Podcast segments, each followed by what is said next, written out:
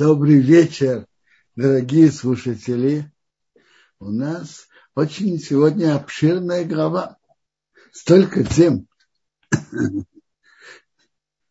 Тема отношений братьев с Иосифом, продажи Иосифа, тема Иуды и Тамар. И как все в мире, все, что человек делает, ему возвращается. Все, что человек делает, возвращается к нему как бумеранг. Все в мире мера за меру. Затем испытание Иосифа. Такое непростое для молодого парня в 17 лет, который был один без, без родителей. Но дальше, да, что было дальше с Иосифом? И, и центральный момент о Хануке. Постараемся успеть, сколько мы сможем.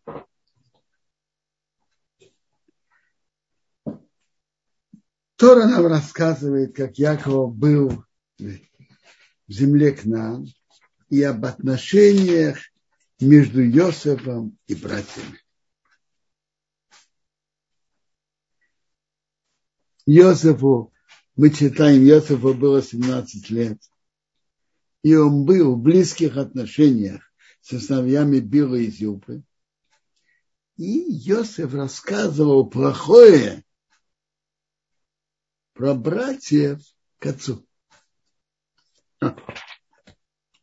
Это был, тут Тора нам говорит причины, почему братья не стали ненавидеть Иосифа. Первое, что он рассказывал на них плохое. Второе, Исроя любил Иосифа и всех сыновей. Он был к нему близок, как папа берет старшего сына, и он к нему, он с ним. И он сделал ему особую рубашку.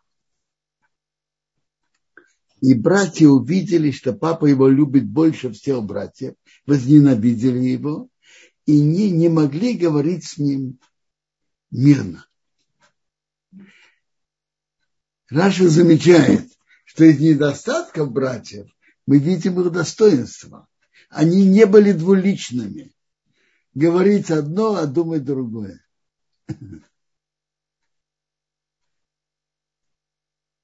И Мара в трактате Шаббат критикует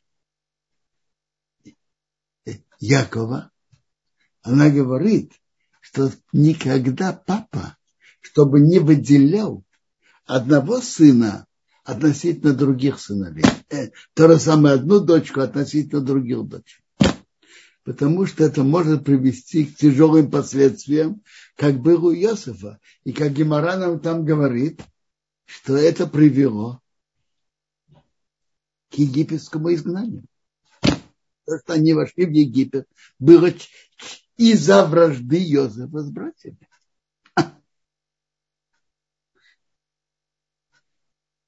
В книге Сейфа Хасидим он говорит страшные слова, что никогда другие народы не смогут делать плохое евреям, евреям если евреи не делали плохое один другому.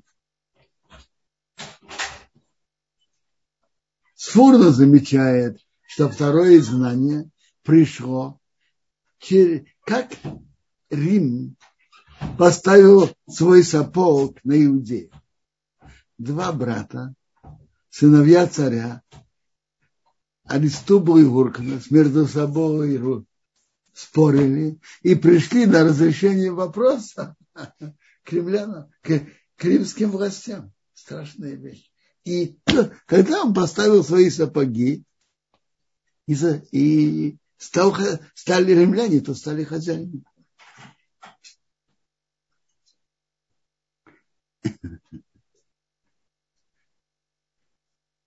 Это теперь третья причина ненависти. Йосифу приснился сон. Он рассказал братьям. И они добавили его ненавидеть он сон. Он сказал им, послушайте-ка сон, который мне приснился. Вот мы вяжем снопы внутри поля, а вот мой сноп встал и стоит. А вот поворачиваются ваши снопы и кланяется моему снопу. Кому кланяется? Царю. Сказали ему братья, ты что, будешь мелахом над нами, царем? Или властвовать, как тиран будет, будешь над нами? И они прибавили, добавили ненависти к нему из-за снова, из-за его слов. Тут записано две возможности. Мелех и Мошел. И Бенезра на месте говорит, что такое Мелах и что такое Мошел. Он говорит так. Ты что думаешь? Мы тебя назначим руководителем над нами. Или ты будешь властвовать над нами против нашего желания. То есть Мелах – это тот, кого народ хочет, чтобы он ими руководил. Это Мелах. А есть Мошел Тиран, который властвует над народом против против его желания.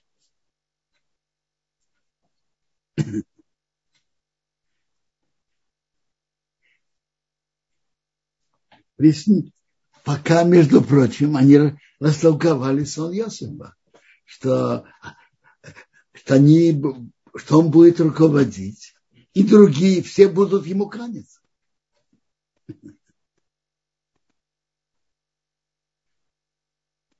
интересно, как сон точно совпадал с тем, что было. Что такое снопы? Зерно, хлеб. Из-за чего они кланяются ему? Из-за хлеба. Коня пришли в Египет купить зерно, они ему кланяются.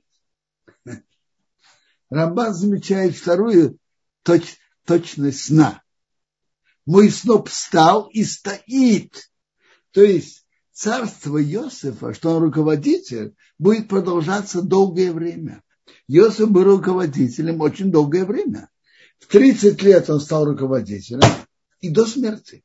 Он жил 110 лет. Сколько лет он был руководителем? 80 лет. Ему приснился еще сон, другой сон рассказал его братьям, он сказал, мне приснился сон, еще сон, солнце и луна и одиннадцать звезд кланяются мне. Ну, что такое солнце, что такое луна и что такое звезды? А? Сейчас мы, увидим из следующего предложения. Брат, тут братья молчали. Почему они молчали? Гемора говорит, когда сон, когда его не рас...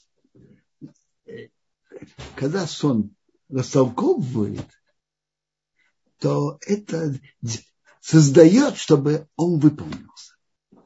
Они своим вопросом, ты будешь над нами царствовать, они истолковали сон. А они помогли его исполнению так они решили, зачем нам это делать? Зачем торговать сны, что Иосиф будет над нами властвовать? Зачем? Так они молчат. Он рассказал папе и братьям, то есть рассказал его вторично, папе присутствует братья, накричал на его папа и сказал, что это за сон, это что ты тебе приснилось? Что, прийти, придем я и мама твоя, и братья кланяться тебе до? Это же невозможно. Мама умерла, она не может прийти. А раз так, то весь сон неверный. Солнце – это папа, луна – это мама, а звезды – братья. Интересно, тут есть в этом предложении есть намек на, на то, что Роху умерла, и сон не может быть осуществлен. Знаете где? Тут давайте читаем слово на, на Рашона Кодыш. Ашер, буква Рейш, Холомто, это Роху, Ашер Холомто, Хавей, Аша холом-то Рахель, а дальше идет Мейсо. Рахель ведь умерла. Это же не может быть. Вайкану Бейэхов, братья ему завидовали, а папа берег это слово, то есть берег и прикрыл, помнил сон и ждал его исполнения. Почему же он накричал на Иосифа? Потому что папа видел и понимал, что и это, такой сон рассказывать братьям приводит к ненависти. Поэтому он сказал, что это глупости. Этот сон не выполнится. Это просто глупости. А, по, а по-настоящему он верил, что это сон. И верил, что это вещий сон. И ждал его исполнения. Но брат, на, на, на присутствии братьев он и кричал на Иосифа. Потому что это приводит к ненависти. А что в действительности было? Так в Геморе есть на это два ответа. Один ответ, что даже в верном вещем сне бывают какая, бывает какая-то часть, которая неверная. Гемора говорит на это, эй, халом шейм подворим бателим. Нету сна, чтобы не было чего-то неверного. Какая-то часть неверная. Остальное верное, а какая-то часть неверная. Другое объяснение, что то, что Гуна имеется в виду служанка мамы Било, которая воспитывала его вместо, вместо мамы. Пошли братья пасти скот их отца в, Шхе, в Шхеме, в районе Шхема. Исраил сказал к Иосифу, братья твои пасутся в Шхеме, иди, я тебе пошлю к ним. Он сказал, вот я, значит, вот я, и ныне я готов сказал ему, посмотри-ка, мир твою братьев и мир скота, и верни. Верни мне слово. Рахай говорит интересный комментарий. Ведь написано, что шуха им митцво, кто идет на митцву, не имеет ущерба. Пап, папа Яков даже знал, что братья его не любят, но есть правило. Те, кто идут на мецву, не имеют ущерба. Послал его из долины Хеврона и пришел в Шхем. Так он послал его и туда, и обратно. Что он был посланником Мецвы и туда, и обратно. Нашел его человек, он блуждает. Человек его спрашивает, а что ты ищешь? Сказал, я ищу братья. Скажи-ка мне, пожалуйста, где они пасутся? Сказал человек, едут отсюда. Я слышал, что они идут в Дейсон. Йосиф пошел за братьев, нашел их Дейсон. Орахаим говорит в своем комментарии очень интересно. Правильно, папа сделал Йосифа посланником на мецву, а посланник на мецву не имеет ущерба. Но куда папа послал Йосифа? В Шхем. В Шхеме их нету. Посланничество, что папа его послал, закончилось. А то, что он пошел в Дейсон, это он, как говорится, перевыполнил план, это его личное действие, что он пошел. Папа послал его в Шхем. Это, это посланничество Митцвы. И Тора нам рассказывает, что было. Надо это понять. А прежде почитай. Увидели его издалека. И до того, как он приблизился к ним, они схитрили его убить. И сказали один другому, вот хозяин этих снов, вон тот пришел. А теперь пойдемте-ка его убьем, бросим его в одну из ям, и мы скажем, злой зверь его съел. И увидим, что будет с него с нами. Увидим с его с нами простому пшату, это насмешка увидим, что будет с нами. Раз убьем, то сны не выполнятся. Это просто сны не выполнятся. Но давайте поймем. Вся эта история очень страшная и непонятная. Как это? Сыновья Якова, которые основатели еврейского народа, как они хотели убить своего брата. Что там было? Как это произошло? Как? За что? Убийство – это самое страшное преступление.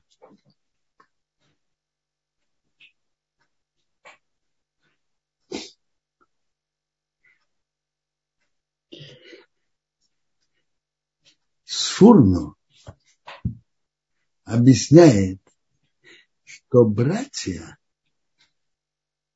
подозревали Иосифа, что он как бы их преследует. Есть такой закон в Торе, что если кто-то гонится за другим с кинжалом или с пистолетом, то можно, чтобы спасти жертву, убить преследователя. Можно и надо, если нет другого пути.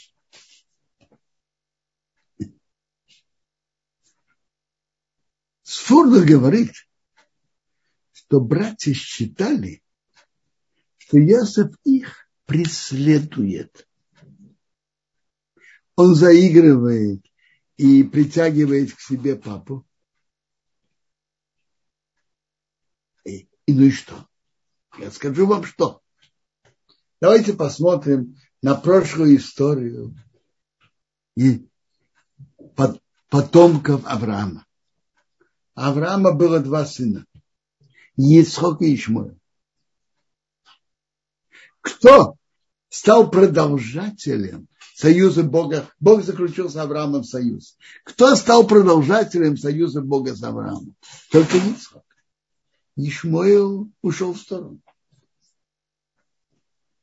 У Ицхока тоже было два сына. Яко, Эйсов и Яков. Кто стал продолжателем союза Бога с Авраамом, только Яков. Исов э, ушел. Потерял это продолжение этого союза. Они опасались, что Яков, что Йосеф хочет завоевать сердце, сердце папы, Якова, и чтобы из всех 12 сыновей по той же, ли, по той же линии, которая уже была, чтобы только он был продолжателем союза Бога с Авраамом, они уйдут в небытие. Они перед, потеряют право быть продолжателями союза Бога с Авраамом. И они видели в этом опасность для, потом, для, для всей семьи. Он хочет властвовать, хочет завоевывать сердце отца и хочет всех нас убрать, как говорят, в мусорный ящик. И только он будет продолжателем союза Бога с Авраамом.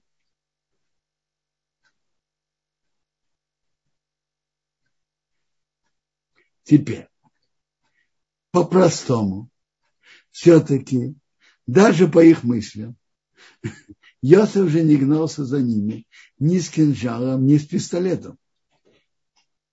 Какой же он преследователь? Но в Мидраше говорят, что они сделали как бейдин, еврейский суд.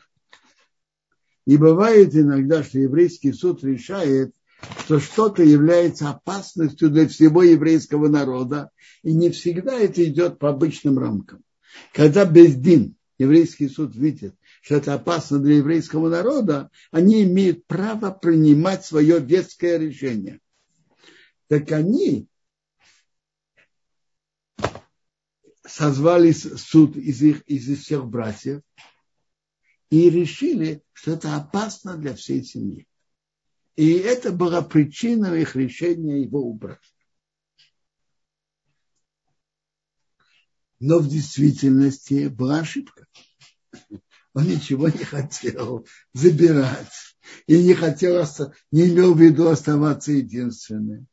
Но вот это их личное их ненависть и зависть привела к тому, даже когда они сидели в суде, это суд не был объективным.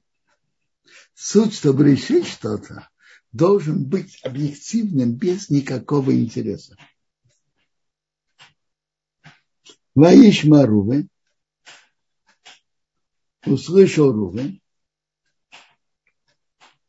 и спас их от их рук, и он сказал, не убьем его душу.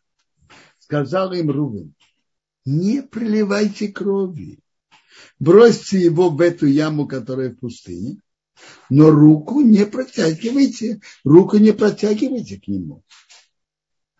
Что Рувен сказал? Рувен ощущал, что его слова их уговаривать не поможет. Он не сможет изменить их решение. Так он предложил хотя бы не убивайте руками. Есть принципиальная разница убить человека действием или убить косвенно. Это тоже страшное преступление. Но все-таки убить руками более страшное преступление. Это то, что он им сказал. А по-настоящему он это сделал, чтобы спасти его от их рук и вернуть к папе. Они бросят его в яму. Он потом подает. И, естественно, в яме, без еды, без питья, он умрет жажды и голода. Но Руэн собирался потом подойти к яме, спуститься туда его вытащить. И когда Йосиф пришел к братьям, раздели Йосифа его рубашку, вот эта особая рубашка, которая на нем, взяли его, бросили в яму, а яма была пустая, нет там воды. То есть была бы вода, это значит утопить, это убить руками. А Рувин ведь говорит, не будем проливать кровь прямо. Страшное преступление убивать косвенно тоже. Рамбам пишет, что тот, кто требует за проливание крови, он потребует за это.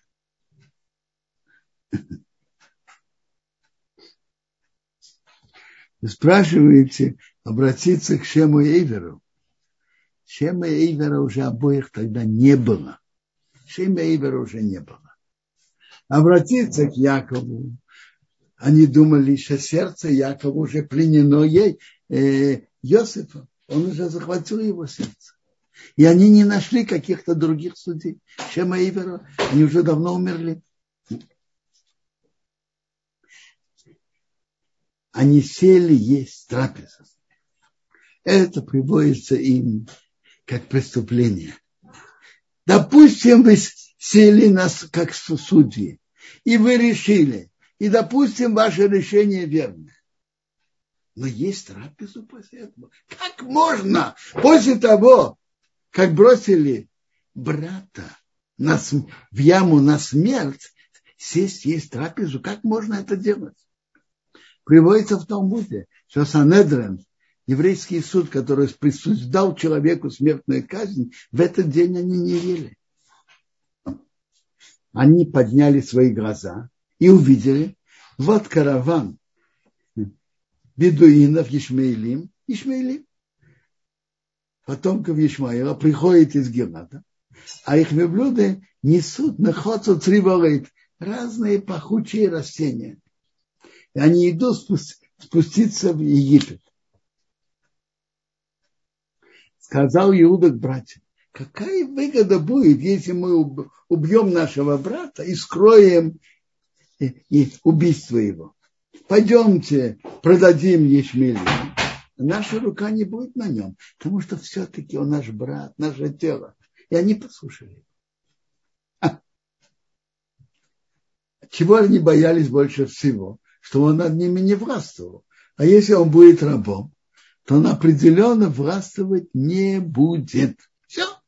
Решили проблему другим путем. Не путем убить его, а путем и даже не косвенно, не бросить яму, продать в рабство.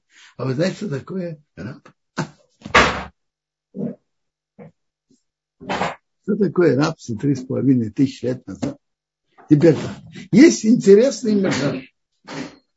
Метраж обращает внимание, что Тора пишет, что несли с собой эти Ишмаили.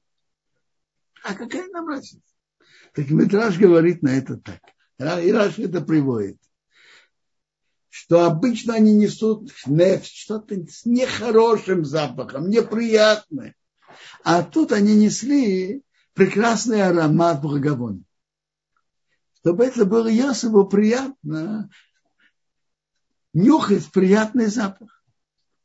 Так есть такой метраж. Вопрос, который задается сразу. Давайте поставим себя на место Иосифа. Как говорят, до благовония ли был ему? Он был любимый сын папы. Любимый сын папы. Он учился с папой Тору. Все, что папа учил от Шема Эйвер, он ему передал. Так прекрасно. И вдруг он становится рабом. А вы знаете, что значит быть рабом три с половиной тысяч лет назад? Это вообще не человек. Не имеет никакого права над собой, ничего. Презренный раб. Мы даже не представляем себе, что это значит из рабства не выходит. Так скажите, до, до приятного запаха ему было, а? Так все спрашивают. Только запаха ему не хватало, а? а и это ему э, делала погода этот запах.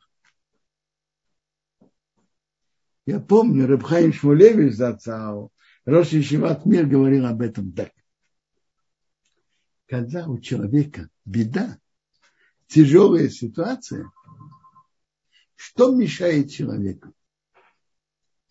Больше всего ему мешает его внутренние ощущения. Он, его бросили, он брошен. И он оставлен, он брошен это давит на человека сильнее всего другого.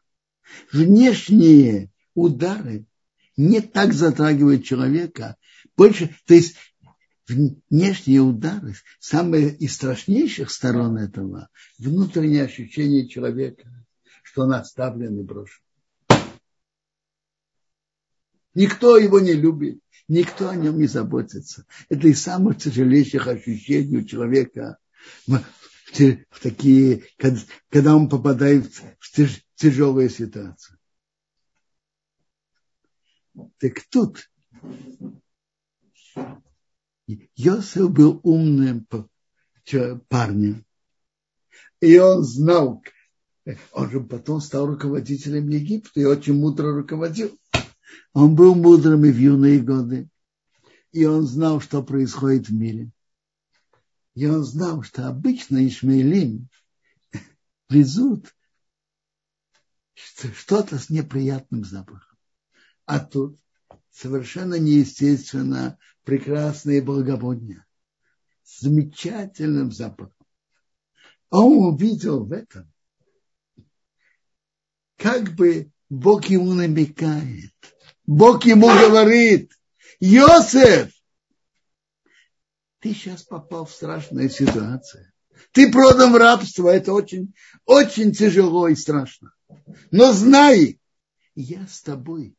Я думаю о тебе, я забочусь о тебе. Вот я послал тебе благовоние, и я с тобой, я тебе помогу и в том положении, в котором ты находишься. И вот это ощущение придало Иосифу новые душевные силы и помогло ему держаться дальше. Самое главное – это внутренняя сила человека, его отношение к тому, что происходит. Вы же знаете, что самое, самое главное не что происходит с тобой, а как ты относишься к этому, как ты ощущаешь это. Когда Иосиф увидел, как Бог посылает ему благовоние, это же неестественно. Так Иосиф почувствовал, что Бог с ним. ну и действительно, мы видим, как потом Иосифа в тюрьме, э, прошу прощения, в рабстве, как он там стал руковод... любимым, рук... любимым у хозяина тюрьмы. И он передал ему все руководство и так далее, и так далее. Но самое главное то, что Иосиф почувствовал, что Бог с ним. Рабхайм Шмулеви застал, переходил от этого комментария к, к, к объяснению о чудесах, которые Бог сделал с еврейским народом в Хануку.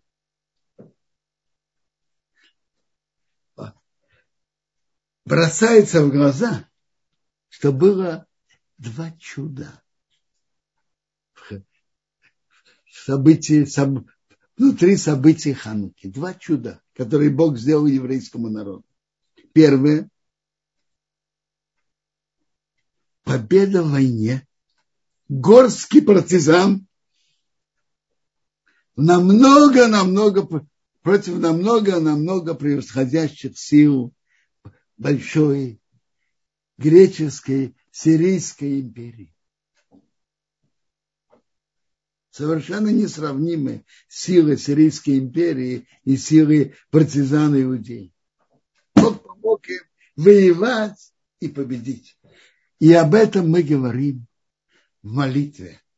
Ты передал, я говорю уже в переводе, ты передал сильных богатырей в руки слабых, многочисленных в руки малочисленных. Второе чудо с маслом для мноры светильника. Когда они заняли Иерусалим и освободили храм, они сделали обновление служения в храме. Им нужно было масло. А чисто, и они искали чистое масло, чтобы его не осквернили. И они нашли только одну посуду, в котором было масло, было масло, которое было достаточно зажечь на одну ночь. Чтобы произвести новое масло, надо было еще ждать еще семь дней. Так Бог сделал чудо. И эта посуда с маслом, бутылка, посуда с маслом хватала на зажигание на 8 ночей, пока пришло новое чистое масло. Задается вопрос. Чудо победы войны было очень необходимо. Без этого еврейский народ не мог продолжать свое существование. Были, были запреты на соблюдение субботы, соблюдение чистоты еврейских женщин и на многое, на вбивать мазузот в домах и на многое-многое другое. Невозможно было продолжать жить по Торе. Еврейский народ который живет по Торе, естественным путем должен был бы прекратить свое существование. И когда это было, Матисьё увидел, что нет другого пути, только поднять восстание. И раз это необходимо, Бог поможет. Они не сидели, как говорят в Генштабе, и обсуждали, сколько сил у нас, сколько у противника, сколько оружия у нас, сколько у противника. Ну, мы можем победить и прийти к выводу, что мы можем. Нет. Они увидели, что продолжать дальше невозможно. Единственный путь для спасения ситуации – это поднять восстание. И раз это так, Бог поможет. И так это было. А для чего нужно? Для этого это чудо было необходимо для продолжения духовного существования еврейского народа. И это чудо спасло еврейский народ в духовном отношении на веки веков. А для чего нужно было чудо с маслом? Во-первых, не было бы масла. Что было бы? Допустим, не зажгли бы нору те семь ночей. Допустим. Это так страшно. Да и давайте, давайте посмотрим с другой стороны. В книге Пне Ишуа комментарии на трактат Шаббат и великих комментаторов говорит, что если бы не было чистого масла, то по закону Торы зажгли, должны были бы зажигать нечистым маслом. Это известное правило. Общественная служба продолжается. Невозможно сделать чистым путем, делают нечистым. Нет, не нашлось чистых Коаним ритуально чистых теорим делают через нечистых. Невозможно сделать в чистоте ритуальной тара, делает в нечистоте. Так он спрашивает, для чего нужно было вообще это чудо? Ответ. Это чудо действительно. То есть, если бы не было чистого масла, зажгли бы нечистым маслом. Так, так утверждает великий Пнаишо. И он приводит на это аргументы. Так для чего нужно было это чудо? И, и второй вопрос, который тоже задается. Допустим, что чудо было необходимо. Без этого нельзя было принести, э, нельзя же было бы зажигать светильник, манору. Как можно сравнивать и сопоставлять эти два чуда? чудо победа в войне спасло еврейский народ на веки веков в духовном отношении. Основное существование еврейского народа – это духовное. Чудо с маслом помогло выполнить заповедь зажигания мноры светильника на еще семь ночей. А как считает Наишуа, это очень аргументи, он приводит сильные аргументы, не было бы чистого масла, зажгли бы нечисто. Так для чего нужно было это чудо? И чем, чем мы так его, о нем говорим? Интересно. Молитвы мы подчеркиваем чудо победы в войне, прибавки в молитве. Молитве и благословлении после еды. Аланиси. Подчеркиваем чудо победы в войне.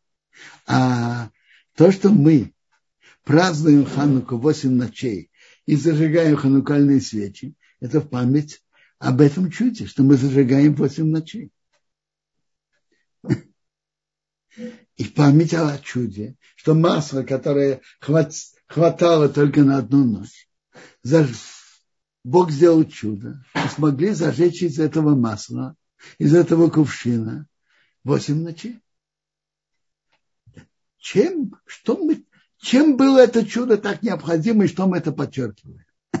Рабхай Шмулеев Зацал отвечал на это так, что э, это чудо действительно не было так необходимо. И без него, может быть, даже и зажгли. Мы отмечаем это чудо, это проявление особой любви Бога к еврейскому народу, любви Бога к тем, к тем которые воевали, к тем героям, которые тогда воевали, тем героям, которые боролись за это самоотверженно, и многие из них погибли. Это важность этого проявления любви Бога к еврейскому народу.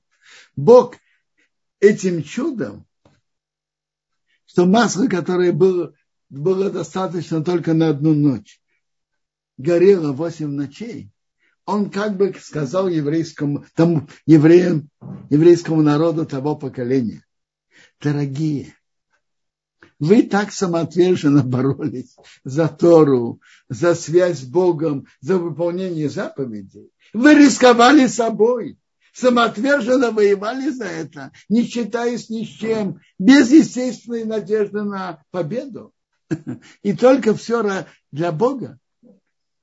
я помогу вам выполнить заповедь зажигания мноры светильника самым лучшим образом в чистоте. Вы, то есть это нужно было, Бог просто показал свою особую любовь к еврейскому народу. Это как, это другими словами, поцелуй от Бога. И это нам очень дорого. И поэтому мы так помним, вспоминаем об этом чуде. Само, само то, что Бог любит нас и проявляет к нам любовь и внимание, это нам очень дорого. Поэтому мы так вспоминаем чудо с маслом, чудо с кувшином, который был достаточно на одну, на одну ночь, а горело девять ночей. Рабхайм Шмулевич Зацал приводил еще примеры из Танаха, в котором видно было, что в котором как Бог делает чудеса, просто проявление любви, без особой необходимости. В истории известны такие истории, что Бог делает чудеса просто поднять дух, дух человека. У папы Зацол тоже был интересный такой случай, совершенно неестественный, и он ему ничем не помог. Но поднять дух – это проявление любви к Богу.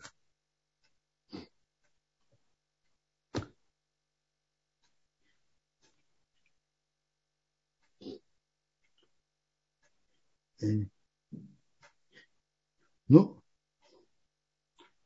читаем еще несколько предложений. Прошли, прошли люди медианим, купцы, потянули и вытащили Йосова из ямы, продали Йосова и Ишмаилим за 20 монет, привели Йосова в Египет. Кто вытянул и продал? Раша говорит, кто вытянул братья и продали. Рашбам говорит, кто вытянул медианим. Рубин вернулся к яме, нету Йосова в яме, порвал одежду. Сказал, вернулся к братьям. Мальчика нет, а куда я пойду? Взяли рубашку Йосифа, зарезали козленка, окунули рубашку в крови. И послали это принести к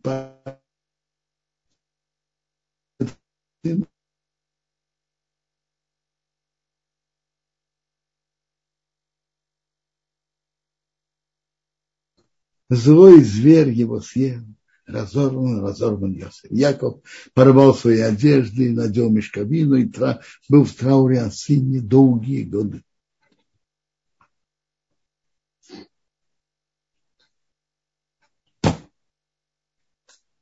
А Меданим продали его в Египет. Пожалуйста, если есть вопросы, пожалуйста. Квадарав, спасибо огромное за урок. Вопросов так много, что, видимо, эта горячая тема многих не оставила равнодушными.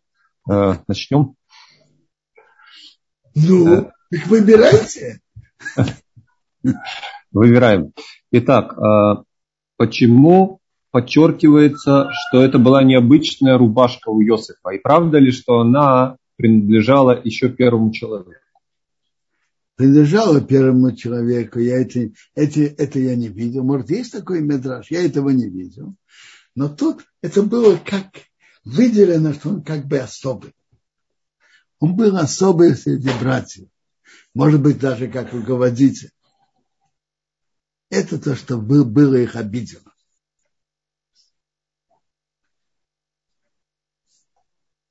Спасибо большое, Рав. Э, теперь вопрос такой, а братьям, может быть, правильно было бы обратиться э, к судьям, например, к Шему и Эверу, как предполагает Виталь Хай. Почему они не сделали? Я ведь, я ведь уже сказал, что ни Шема, ни Эвера давно не было. Когда Якову было 79 лет, э, Шейм умер, когда Якову было 50 лет. А Эвер умер, когда Якову было 79 лет. Их уже давно не было обратиться к, Як, к самому Якову, они подозревали, что он уже подкуплен особым отношением Йосифа к нему. То есть э, учи, учеников Шемэбера к тому времени тоже не было? Не знаю. Не пишется о них, не знаю. То, то есть э, Шимон уточняет, все-таки они решились, от, отказались от убийства. То есть такое у них, такое у них вполне рассматривалось как э, реальное вот, действие. Самое основное же снять опасность семьи Якова. И если есть такая возможность снять опасность без того, чтобы его убить, замечательно. Я расскажу, что самое главное, они смотрели на него как на преследователя. Насчет преследователя тоже. В законе написано, если можно спасти жертву тому, что ему будут стрелять преследователя, скажем, в ногу или в руку, надо это делать. Тут можно его продать и чтобы не, не было опасности для дома Якова, и не убивать. А, спасибо. Раф Шули спрашивает, зачем Яков отправил своего любимого сына в такую даль? Ведь это было сопряжено с огромным риском в дороге. И неужели Яков не заметил, что братья ненавидят Юсефа и не подозревал, что это опасно оставлять Юсефа с ними наедине? Э, послушайте, Яков видел, что братья не любят Йосефа. Но они не, он не знал, до какого уровня. Это Яков не знал. Он думал, что это не, есть такая неприязнь. Вы знаете, между многими людьми есть натянутые отношения. Но не настолько. Это он не знал. А, еще Шули спрашивает, а получается, что Яков так и не узнал, что произошло с Юсефом на самом деле? Папа Зацал так, так понимал и комментировал. И мне кажется, в Рамбане тоже так он пишет. Э, в главе Вайхи прямо перед смертью есть намеки на то, что было. Но это уже прямо перед смертью он узнал об этом пророчески. А я, а Йосеф папе не рассказывал. А, спасибо большое, Раф. Есть тут еще несколько вопросов в чате в другом. Сейчас. Э, о, Екатерина спрашивает, почему Йосеф стучал в кавычках на своих братьев, но не рассказал Патифару о его жене. Патифар мог не поверить, но Йосеф мог предложить проследить за ней, тогда не было бы тюрьмы и такого позора.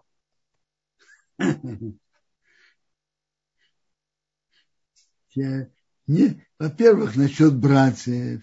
У Иосифа намерения были хорошие.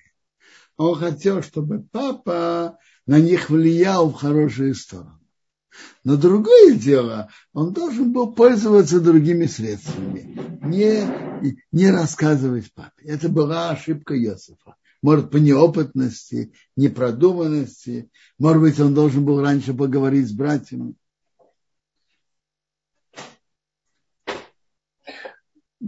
Спасибо, Раф. Э, э, Сара тут тоже хочет э, уточнить. А братьев ничему не научила история Каина и Эвеля? Каин тоже видел для себя опасность и ущерб от Эвеля. Смотрите, есть истории, которые происходят. Скажите, а сейчас нету ненависти между некоторыми евреями? Скажите и, и, и история с Йосовым братьям всех научила? Как вы думаете?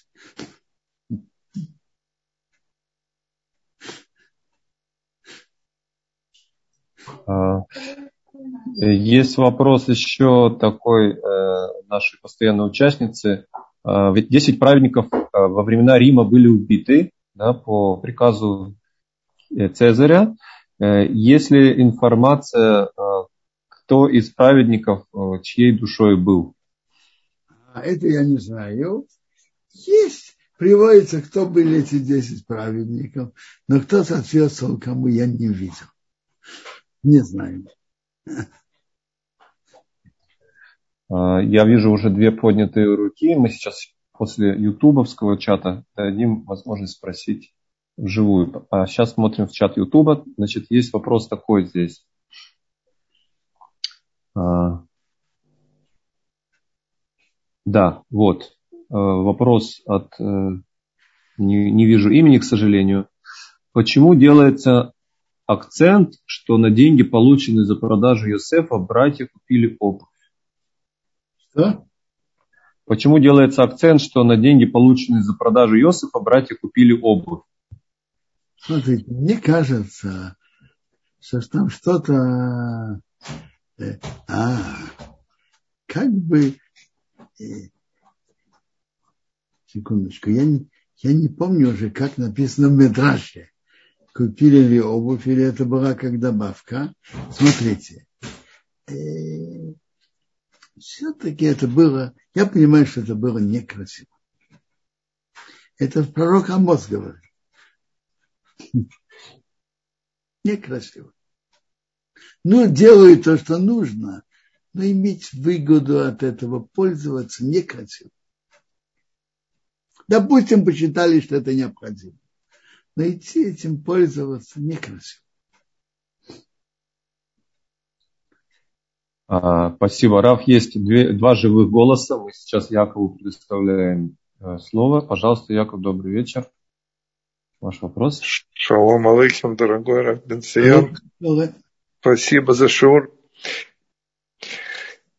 Раф Бенсиян, поделитесь, э, что ваш папа Зихарон Леврахо делал вот в такие моменты, когда в голову, в голову заходят э, не те мысли. Не понял.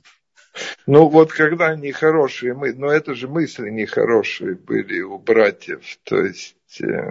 Смотрите, есть... Как вы, да, как вы сказали, и, и, и повторяется история и до, до сегодняшней секунды. Что ваш папа, что ваш папа э, в таких случаях, ну вот, ну, ну то есть вот, что можете, Равбенсин, Смотрите, сказать? Папа Зацал всегда всеми силами старался избегать входить в споры. Даже, даже в ситуациях, когда есть большая сторона, что кто-то делает ему нехорошо, папа старался не входить в спор. И не входил именно с этим против того и так далее. Был очень относительно споров, папа очень отдалялся. Я вам скажу, папа зацал очень много шел за великим Хофецхаймом. И книги Хофецхайма были у папы настольными книгами. Не говорить плохое о другом, не делать плохое другому, быть осторожным во всем этом. Папа в этом очень остерегался. Не говорить плохое некому.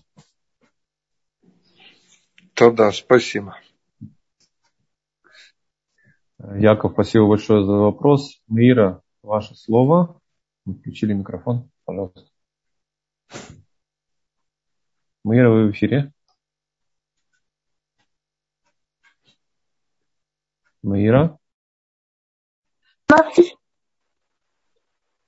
Да-да, видимо, что-то со связью. Повторите, пожалуйста. Э, я, да, добрый вечер. Э, спасибо большое за урок, Драв Бенсион. И вопрос такой. Меня слышно? Слышно. Да, да, да. Алло? Да. Алло, меня слышно? Слышно. Да. Такой вопрос. Э, вы говорили, что братья могли бы посоветоваться с кем-то. Э, э, Шрама и Эвера к тому времени не было, но был же дедушка Искак живой. Почему они с ним не посоветовались в этой ситуации? Вы задаете верный вопрос. Про вопроса возник. Про Якова они считали, что он уже, как говорится, подкуплен Йосифом. А вот про Ицхака, это хороший вопрос таки. Ицхак жив. Ицхак еще был живым. Это правильно. Так и вопрос. Я не знаю, об этом не думал. Не знаю. Так и вопрос.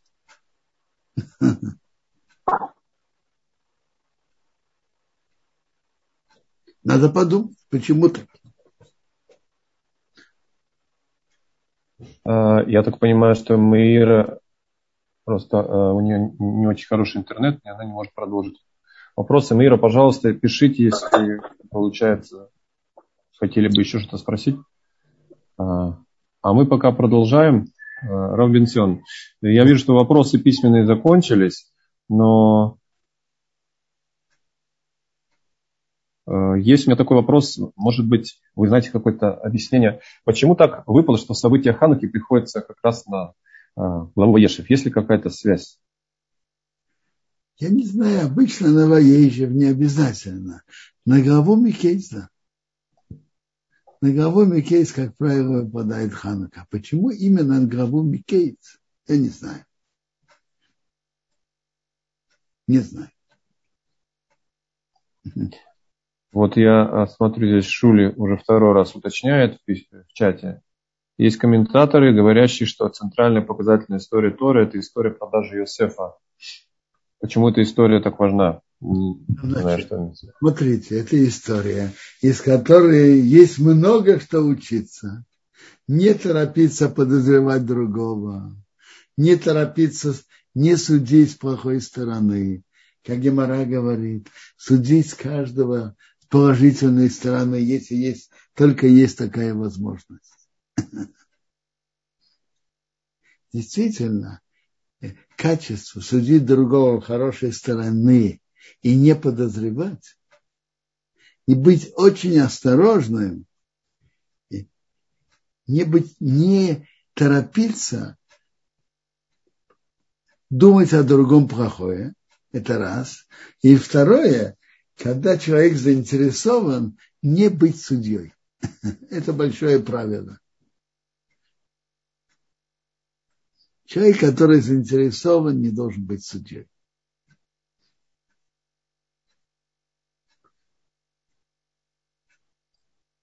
Спасибо огромное, Раф. Еще одна поднятая рука, и я думаю, что мы должны будем завершить здесь.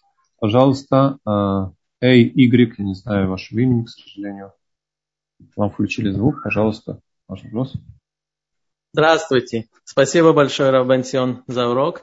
Я хотел спросить, те, которые подобрали Иосифа, в одном месте в Торе почему-то написано Медианим, а в другом месте Маданим. По-разному пишется, как будто бы другой народ. Я, не, я понимаю, что Меданим и Медианим те же. Медианим и Меданим те же, но пишется по-разному. Есть иногда в Торе пишется близко одно к другому. Это те же самые. Вопрос другой, который открытый, упоминается и Медианим, и Ишмейлим. Тут есть несколько подходов комментаторов. Есть, кто говорят, что его перепродавали несколько раз. А есть, а есть комментаторы, которые говорят, что Медианим и Ишмаилим, они были, как бы говорится, партнерами в этой сделке. Какую-то сторону в этом партнерстве покупки Иосифа занимали медианим, а какую-то часть, какую-то сторону занимали Ишмаилим. Понятно, спасибо большое. Есть еще вопросы? Прав, тут э, Шиман э, уточняет все-таки, где мы видим в тексте, что братья взяли деньги, что, они э, продали именно за деньги. А, написано в Торе, продали Иосифа и Ишмаилим за 20 монет. За 20 серебряных монет. Написано.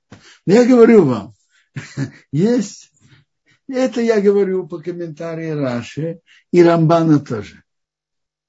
Но, то есть, кто про... Написано, прошли люди медиани. А дальше написано, потяну, вытащили, подняли Иосифа с ямы и продали Иосифа и Шмелим за 20 монет.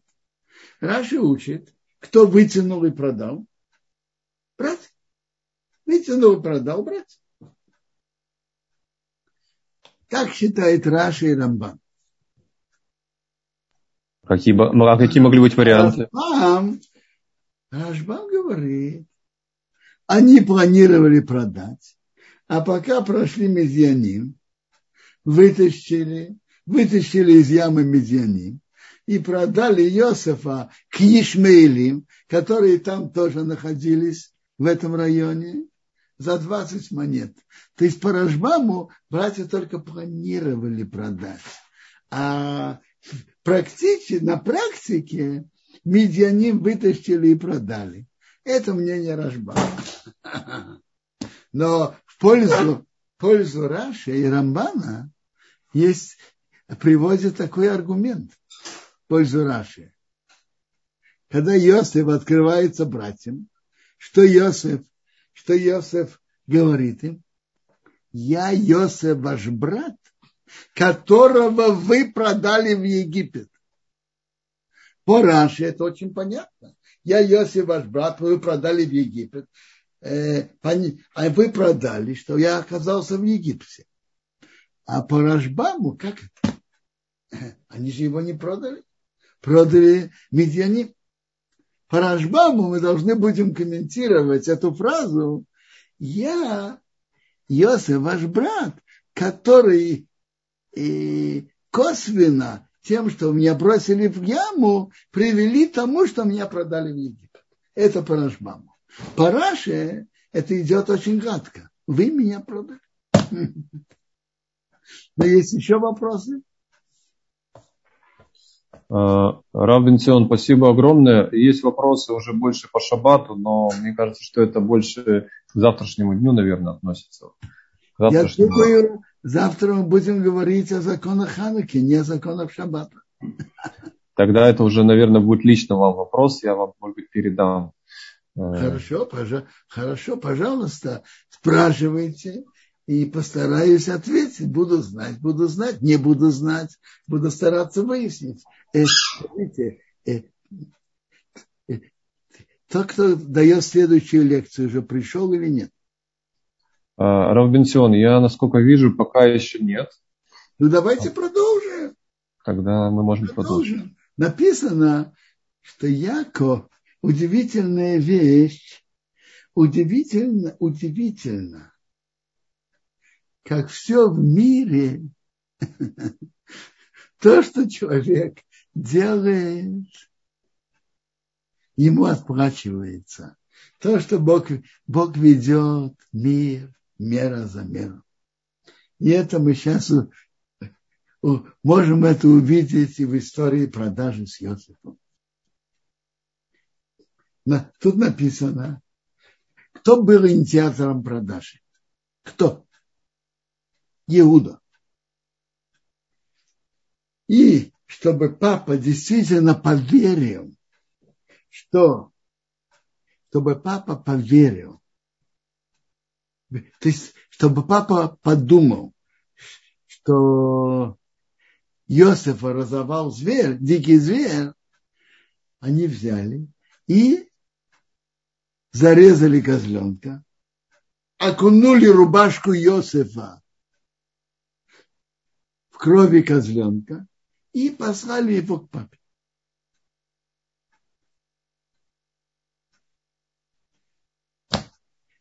В, дальней, в дальнейшем, в следующем отрывке происходит, происходит, что Юде все возвращается – он обманул папу козленком. Его обманули, обманули козленком. Кто его обманул? Тамар. Может, с ней договорился, что, что он пошлет козленка. А пока он дал ей несколько личных предметов. Потом он послал и не получил. Послал и не, и не нашли ее. Он обманул папу козленком, его обманули козленком. Тама. Он послал папе сказать, хакерно, узнай-ка, это рубашка твоего сына или нет. И привел к большому переживанию и горе папе. Он сказал папе, узнай-ка. И папа тяжело переживал. ему потом та же Тамар послала эти предметы. Одежду, кольцо, пауку и сказала, узнай-ка, кому принадлежат эти предметы. Это одежда, это кольцо, это паука.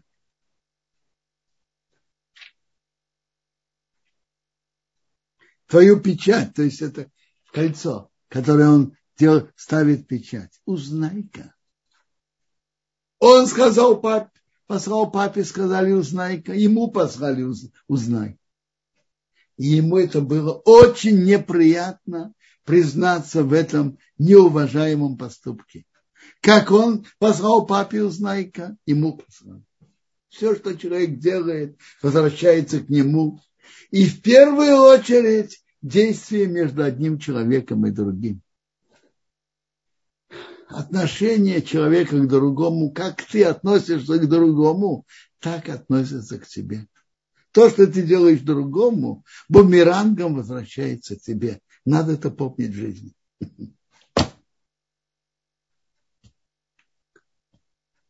Тора рассказывает нам дальше, как Иуда спустился от братьев, и как там он увидел женщину, дочка Шашуа, он ее взял, взял в жены.